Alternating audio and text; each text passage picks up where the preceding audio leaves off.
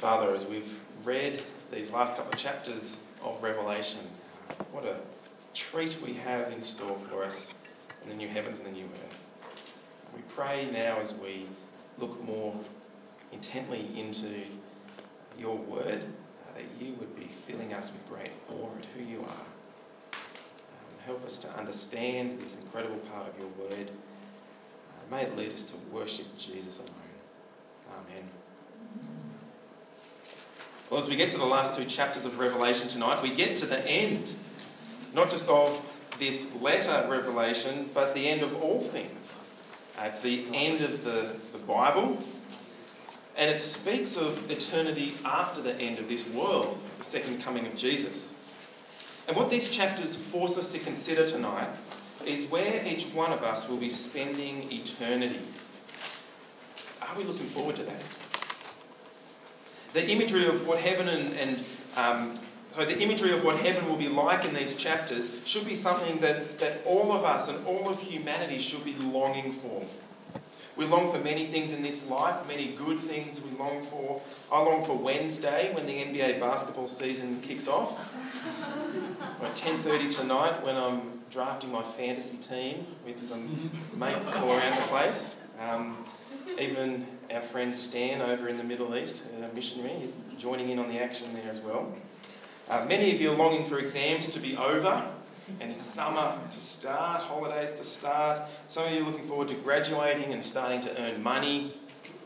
Um, there, are many, there are many deeper things too that we long for in life, isn't there? We long for better health. We might long for, for a partner or for an intimate relationship. Uh, we long for a time when life won't be so hard, when know, we can just get a break in life.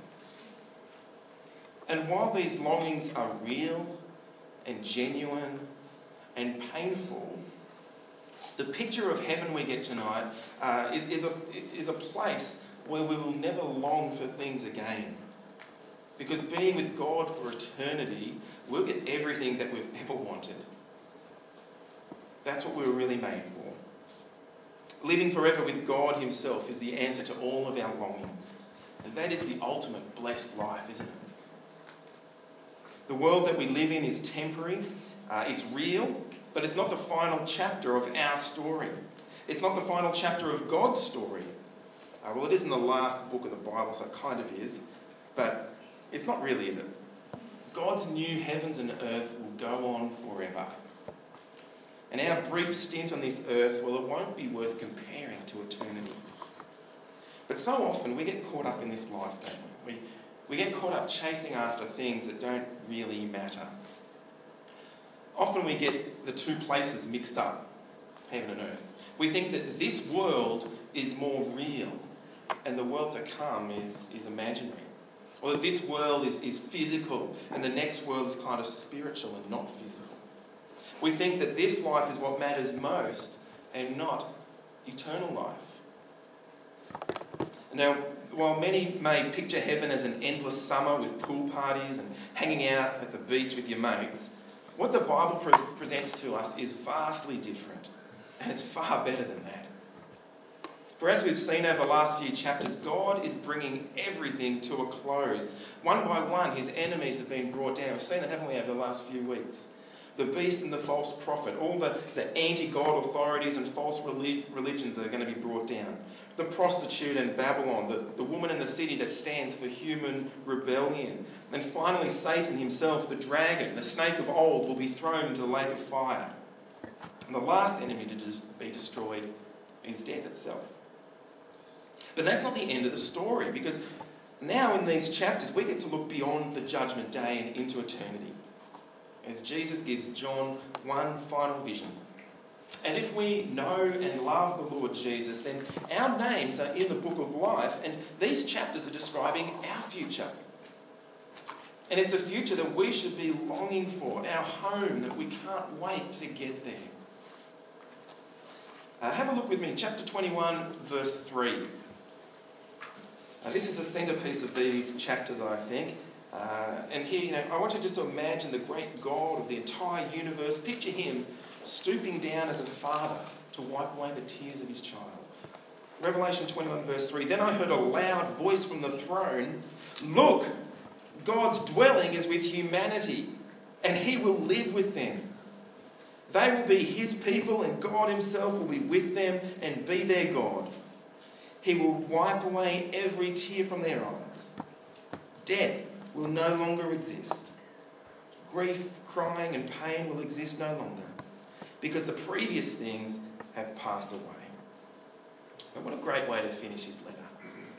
Showing us the unbelievable nature of heaven. Can you imagine a place with no more death? No more sadness? No more broken relationships? No more goodbyes? No more mental health problems? No more joint pain or gluten intolerances? Can you imagine a place like that? Remember, this letter was written to the seven struggling churches in first century Turkey. They were being severely persecuted for following Jesus. Remember that the whole point of it was to, to point us to what is real, despite the sufferings that we face in life, pointing us to the certainty of eternity with God Himself. And it's all because Jesus, the slaughtered lamb, has conquered. And He has made a way for people to live with Him in paradise forever. Do you long for that day? So, in this final vision of the new heavens and new earth, Jesus gives John four pictures of heaven. Heaven will be like a bride, like a city, like a temple, like a garden. And it's to keep God's people persevering and fixing the eyes of their hearts on what will soon take place. So let's have a look at the first picture, shall we? Heaven is like a bride. And I've already seen the bride imagery in Revelation. It starts back in chapter 19. There we see the spotless bride without sin, washed clean by the blood of the Lamb. Uh, you know, the Lamb's her husband to be. Uh, join me, 21 verse 1. Then I saw a new heaven and new earth. The first heaven and the first earth had passed away, and the sea no longer existed. I also saw the holy city, New Jerusalem, coming down out of heaven from God, prepared like a bride adorned for her husband. Uh, what a strange sight this is, hey? A, a city descending from heaven like a bride. I haven't seen too many cities getting married before. Um, and just a tip, fellas, it's not a good compliment to give Mel as she walks down the aisle on Saturday. Mel, you look just like a city. Don't do that. Um, in verse 9, if we keep going down there, the city and the bride imagery continues. I'm sure Brenton won't be thinking that. Maybe you will now, but no. it's okay if he says it. it's biblical, It's biblical, yeah. Um, verse 9. Um, verse 9 Then one of the seven angels who held the seven bowls filled with the seven last plagues came and spoke with me. Come, I will show you the bride, the wife of the Lamb. He then carried me away in the Spirit to a great and high mountain and showed me the holy city, Jerusalem, coming down out of heaven from God, arrayed with God's glory. Her radiance was like a very precious stone, like a jasper stone, bright as crystal. This bride coming down the aisle is a beautiful sight. And she stands in stark contrast to the prostitute imagery of chapters gone, doesn't she? You might remember the prostitute who stood for the, for the ungodly world system, who seduced people to fall in love with her rather than Jesus. She was also the city Babylon in chapter 18. And so we see in chapter 21, we have this contrast between the prostitute Babylon and the bride New Jerusalem. So we're supposed to be picking up the, the contrast between the two here. But what does this picture of a bride being prepared for her wedding day mean? This is where God wants us to see how He sees us.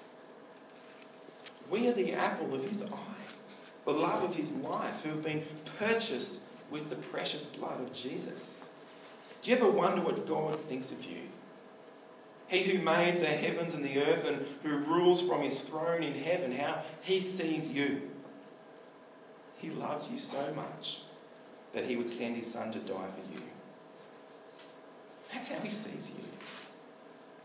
That's how much he loves you. Once your sin has been atoned for in the death of Jesus, once the blood of the slaughtered lamb has washed you clean, He sees you as his radiant bride, beautifully prepared on her wedding day, no expenses spared. Fellas, I know it's a bit hard to imagine being a bride. Just run with it. The ladies have to cope with being called sons in verse 7, elsewhere in the Bible. Um, it's all picture language, just trying to show us the, the, the way, the great love that God has for us. So, no matter what other people might say about you, hear what God says. He says He loves you. You are beautiful in His eyes, and He can't wait for the day that Jesus returns where we'll be united with Him forever. What a beautiful picture. Second picture we see here is of a city. Now, it's an enormous city. Uh, verses 15 to 18 spell out its dimensions 12,000 stadia. Uh, that's about 2,250 kilometres. It's that long and it's that wide. And that's kind of Brisbane to Adelaide, or, or Adelaide to Perth. Um, it's the distance from Jerusalem to Rome.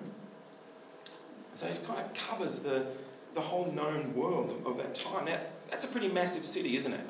Not just that long, but that wide as well. But it's more than that, it's, it's that tall. It's a gigantic city cube. It's like a Lego city, I don't know. Um, but as we've seen with, with numbers in Revelation, we shouldn't get too attached to them um, because they're mostly symbolic. We're not going to see this huge cube descending on us from the sky, dressed in a wedding dress. um, you know, the number 12, as we've seen throughout, is symbolic of God's people. Multiplied by a thousand means it's really massive. The dimensions of this city are to show us that there is more than enough room for all of God's people. But the shape of it is also interesting. The, did you know that there's only one other perfect cube in the whole Bible? Do you know where that cube is? What that cube is? It's the most holy place in the temple.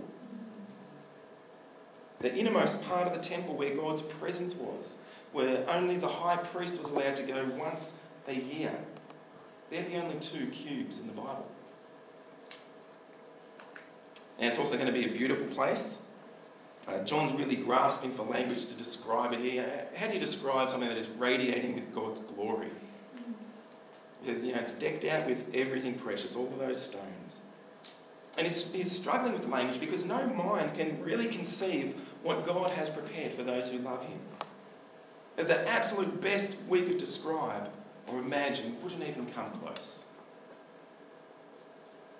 And we're told about the foundations and gates of this city as well. The foundations, they're also made of precious jewels. But more importantly, have a look at verse 14. The city wall had 12 foundations, and the 12 names of the Lamb's 12 apostles were on the foundations. Okay, so this city is built on Jesus' 12 apostles. Also in verse 12, there's 12 gates in the walls. And, and the gates there you can see represent the 12 tribes of Israel, the 12 sons. So just imagine as you're walking around this city, you'll see foundation and gate, foundation and gate, foundation, all the way around. We're meant to be thinking, you know, we'll see Peter. And then, you know, the Apostle Peter. Then we'll see Judah.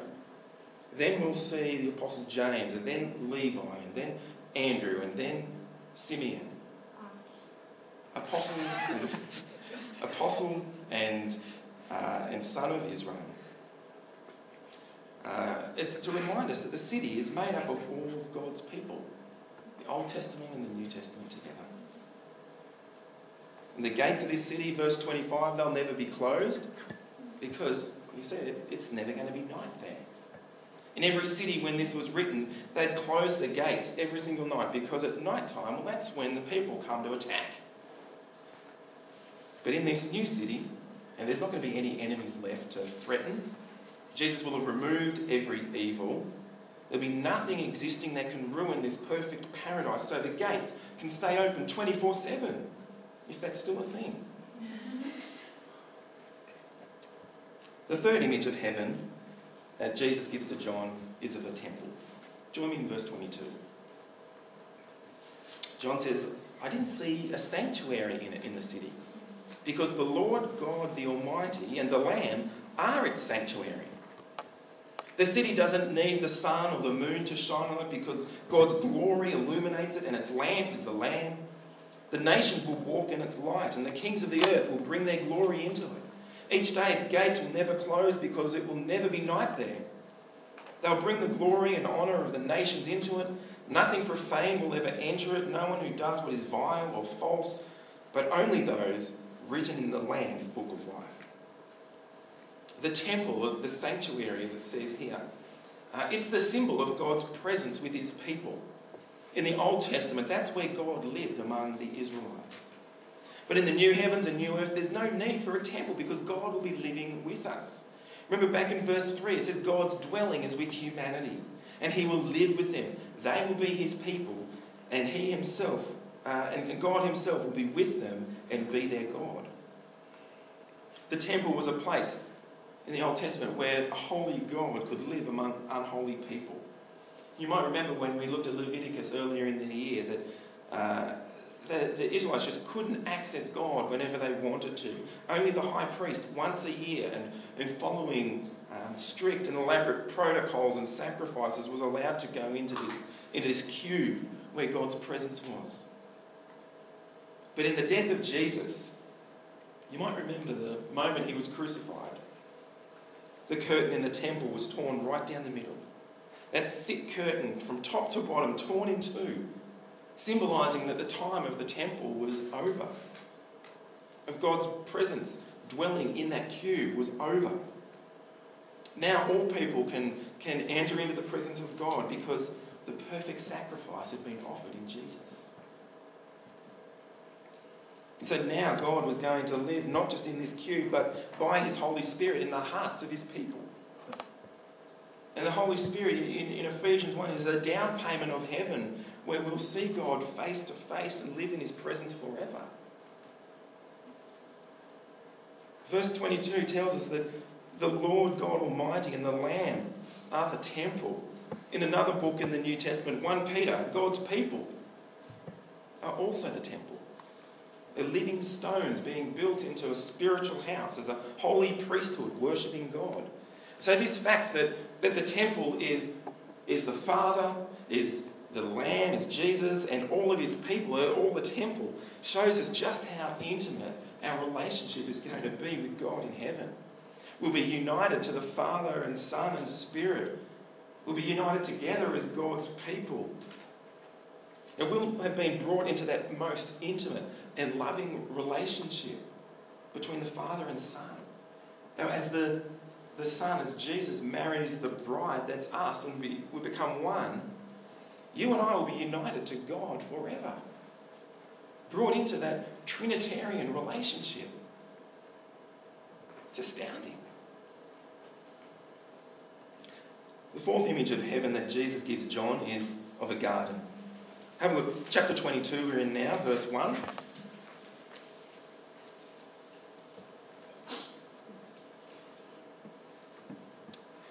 Then he showed me the river of living water, sparkling like a crystal, flowing from the throne of God and, and of the Lamb, down the middle of the broad street of the city. The tree of life was on both sides of the river, bearing twelve kinds of fruit, producing its fruit every month. The leaves of the tree are for the healing of the nations, and there'll no longer be any curse. The throne of God and of the Lamb will be in the city, and his slaves will serve him. They will see his face and his name will be on their foreheads. Night will no longer exist, and people will not need lamplight or sunlight because the Lord God will give them light, and they will reign forever and ever. Now, this picture of the heavenly garden, uh, you're probably detecting there the, the strong links to the Garden of Eden. The Bible begins and ends with a garden Genesis to Revelation. And in that garden is a river, a crystal clear river in Genesis 2. Uh, you read there about a, a, river that, that waters the garden and it flows out from it. Uh, the prophet Ezekiel, he also spoke of this river. Ezekiel chapter 47, he's talking about how this river will flow out from the temple and the water will provide life wherever it goes. And why does this river flowing with water provide life? Because it comes from God Himself. It comes from His throne. You know, as, as Jesus says at the well with the Samaritan woman in John 4, He says, Whoever drinks from the water that I will give him will never get thirsty again, ever. In fact, the water I will give him will become a well of water springing up within him for eternal life. This water is life giving because it comes from life itself. In this heavenly garden, like the Garden of Eden, is also the tree of life, the tree that should you eat of its fruit, you'll live forever. We all know the story of Adam and Eve eating from the wrong tree, which led them to being booted out of the garden and cut off from this tree of life. But Jesus opens the way for us to eat of this tree again. By his blood, he cleanses us and purifies us from all our sin. He makes our relationship with God, uh, uh, he reconciles us, he makes us friends so that we can now enter into that garden, into the new garden, and that we can feast from this tree forever. And what great pictures of heaven these are. These four pictures. Who wouldn't want to live there? But you know the best thing about heaven that all these pictures paint is that God will be there with his people. What will be the best thing about heaven is that we'll be with Jesus. And that's something that my daughter Mackenzie, she's six years old, she gets this. In her quiet moments, you know, usually lying in bed before sleep, one of the most lovely things she says is, she says, Daddy, I can't wait to die. Took me by surprise the first time she said it. I said, Mackenzie, why is that? Why, why are you looking forward to dying? She said, because then I'll meet Jesus. I'll see him face to face. She gets it, doesn't she? She knows what Jesus is like, even in her limited knowledge. And she's got a very good life now. But she knows how much better life will be with Jesus. He is full of grace and love and compassion he is kind and peaceful and full of joy. He always uses his strength for good. Do you long to be with Jesus, to see him face to face? And the good news is that for those who have washed in his blood, who call Jesus their Lord and Saviour, that God already is dwelling with us. It has already started because he lives in us by his Spirit. Now, heaven is not something that is just for the future. We get previews of it today when we wash in the blood of Jesus because we can taste his love. We can taste his purity and his glory. And as we know the pain of this world and, and we look forward to the perfection of heaven, this should leave us longing for Jesus to return, to not be satisfied with just the previews, but to go and see the full feature. We should be longing for Jesus to come back to finally put an end to, to Satan, to evil, to death and sickness and pain, to bring justice and vindication. And this is how John finishes up his letter. Come, Lord Jesus, he says in verse, verse 20. Come and bring the judgment day. For on that day the new heavens and the new earth will also come. Do you long for Jesus to come? Do you long for your tears to be wiped away by our Father as He stoops down and does? Do you long to live with Him forever? Do you long for the reign of evil to come to a close? Or are you too in love with this world that you don't want the pleasures to end? You know, we can be so focused on living in the here and now, living for my pleasure, that I just don't want it all to end, not just yet. Because there's so much stuff that I don't want to miss out on. Do you have a bucket list of things that you want to do before you die? Know, things that you long to do before you kick it. Most of us do, and we think that once we've done that list, we can say, Oh, my life has been blessed. I've lived a full and, and fulfilling life. I'm ready now to die. Chapter 22, verse 7 tells us what the blessed life is, where we find ultimate fulfillment and satisfaction in real life it's found, look there, 22 verse 7, it's found by keeping the words of this book, by obeying Jesus. That doesn't sound right, does it?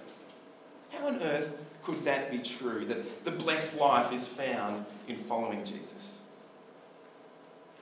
It's because He is the giver of life, isn't He? He knows what is truly enjoyable and satisfying.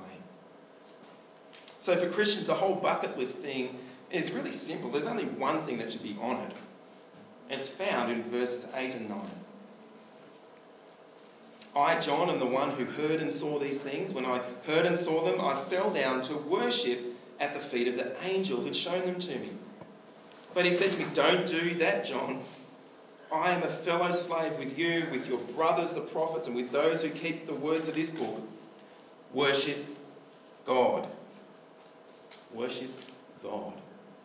The one thing Christians should have permanently on their bucket list worship God to live their life serving Him, loving Him, being faithful to Him. Now, who gives a stuff about swimming with penguins? learning to play the ukulele? Whatever it is. What's really important in life, where we find real blessing, is in worshipping God, isn't it? The main pastoral goal of why this revelation was given to John was to urge believers to persevere in following Jesus. We've seen that week in and week out. You know, that's what um, you know, big take-home message is pastorally. But the main theological goal of Revelation is that God is worthy of all our worship. God is worthy of all our worship. That is the main theological goal of Revelation. Whatever else is going on in life, worship God, worship the Lamb because he has bought us salvation. He is victorious over evil. The point of this revelation is to lead us to fall down before God in worship, in gobsmacked awe at his love for us, at his perfect justice in the slaughtered lamb, the lion of the tribe of Judah, who's coming back real soon. The Christian life now, as it will be in heaven, is all about worshipping God. Not living for my pleasures, not living to ace exams so I feel better about myself or that everyone thinks I'm a genius. Life is not about you or me having the most comfortable or experienced and adrenaline filled life possible. Life is about worshipping God, worshipping the Lamb who was slain. Now, I'm not talking about singing, that's, you know, that's just a fraction of it. Worship is a life filled with doing everything for His glory from our hearts. Doing everything for His glory from our hearts. Serving God in our professions, in our friendships, in our relationships, in our families. Serving God in our study habits, in our online life. Worshipping God, it's, it's about living a more holy life today than I did yesterday. That's how you worship God. As verse 11 says, you know, let the righteous go on in righteousness and let the holy go on being made holy. Each day we should be more and more like our Saviour. As we look at these visions in Revelation of, of things that are now and things that will be, we're called to live lives that worship Jesus. We're called to live godly lives now as, as a pure and spotless bride being prepared for her wedding day. As we await the day for Jesus to return. In this life, there are many temptations to compromise our worship of God. And we do all fail at this. Yet He calls us to come, come back to Him, to keep drinking from Him, keep remaining faithful to Him, to persevere and endure because He is coming. As the uni year is drawing to a close, like this series in Revelation, I want us to fix the eyes of our hearts on Jesus. To keep worshipping Him. To keep His words and to find eternal blessing in Him. And like the sons of Korah, who in Psalm 84, right, better is one day in your courts than a thousand elsewhere. That's what we should be thinking of heaven, isn't it? Better is one day in heaven than a thousand on this earth. There is nothing better than knowing God and living forever with Him. Know, the things that you find most joy and happiness in this life, whatever those things are, praise God for them. But they are no more than a shadow, than a pale copy of what we'll know in the new heavens and new earth. Those things that don't compare to what God has prepared for those who love Him. Those toys and joys don't compare. So we're called to live for our heavenly home, not this temporary hotel. Now, this should humble us, shouldn't it? We don't deserve any of this. We don't deserve to enter into the new heavens and the earth. What we deserve is God's judgment and his condemnation because of our sin. But this is why we worship God, because of his love for us in the cross of Jesus. It's there he shows us grace, and he calls all of us to come and find living water in him. And this grace, it urges us on. It urges us to live lives that worship him. Not worshipping ourselves or worshipping this world, but worshipping him. His grace urges us on to live lives that long for Jesus to come back to live lives that share this great and only hope of eternal life. Jesus really is coming back. He's coming back soon. Be ready for that day. Bring on that day. Come, Lord Jesus. And I can't wait to see Jesus face to face with you all and live forever together in paradise with Him. Come, Lord Jesus. Grace be with us all.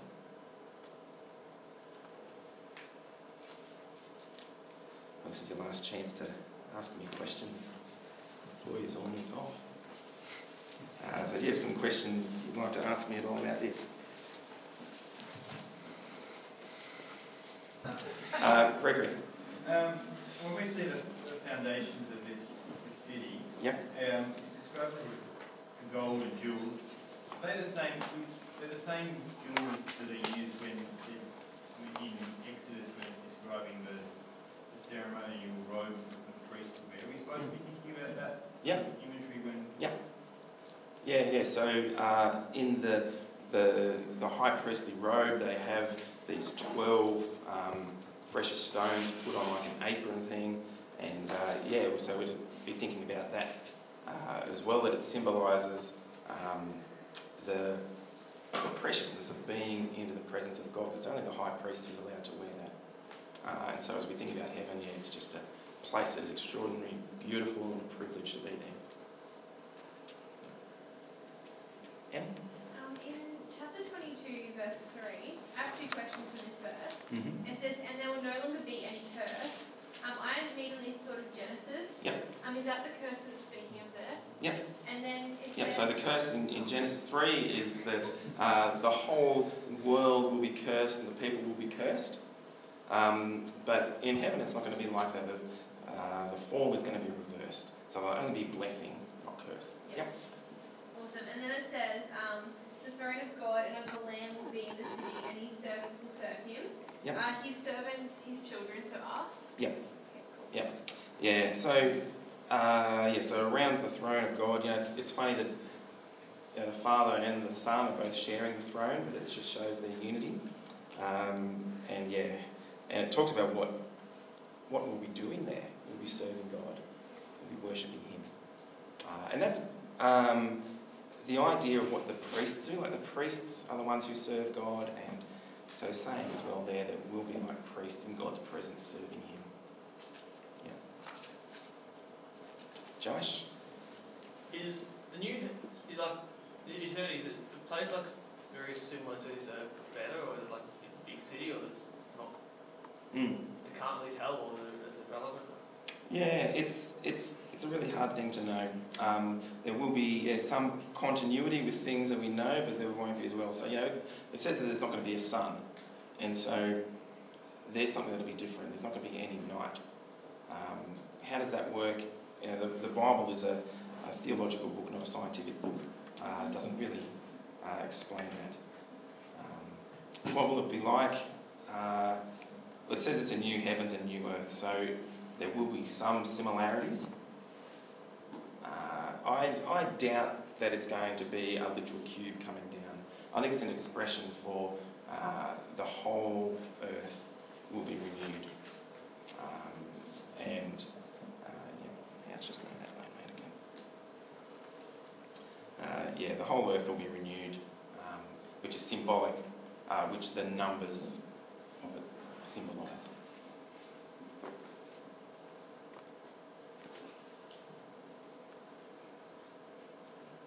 Matthew.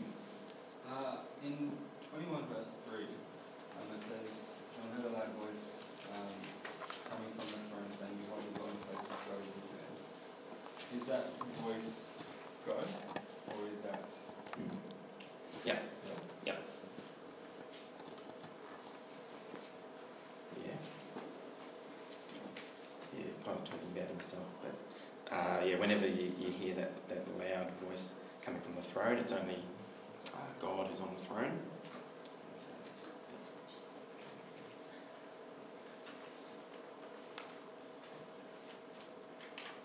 Well, it's been a wild journey with you guys in Revelation. Um, I've, I've loved it. It's really pushed me lots. Um, I'm just so thankful for, for Jesus uh, and seeing him in all of his glory and splendour. Uh, and I think heaven's going to be incredible. Uh, I can't wait for it. Let's pray, shall we? Father, thank you for opening the way for us to enter your new heavens and new earth through the blood of Jesus. We know we don't deserve this, Lord. We deserve judgment for our sin, yet in your incredible grace, you forgive us. Jesus dies the death that we deserve, and you give us new life in him. Thank you. And as we come to you and we drink from the water that, that gives everlasting life, may we live lives that hunger and thirst for righteousness. May you change us to desire godliness and holiness while we wait for Jesus to come back. May we live lives that worship you and you alone. Help us to persevere in this. Help us not to be tempted to compromise in our worship. But when we do, lead us back to Jesus and to drink deeply from the source of everlasting life. And as part of that worship, Father, help us to share this extraordinary news. The gates of heaven are open for business all those who come to Jesus. We thank you for the comfort and hope that you give us today. That the hard things in this life are not forever. We thank you that you know our pain and you are with us through it. We thank you that you are with us until the end of the age and through into eternity. So we pray that you help us to long for Jesus to return, for all your enemies to be uh, banished completely, for death and pain and tears to be done away with. Help us to long for the day where we'll be singing on the streets of heaven the praises of our Lord Jesus. Come, Lord Jesus.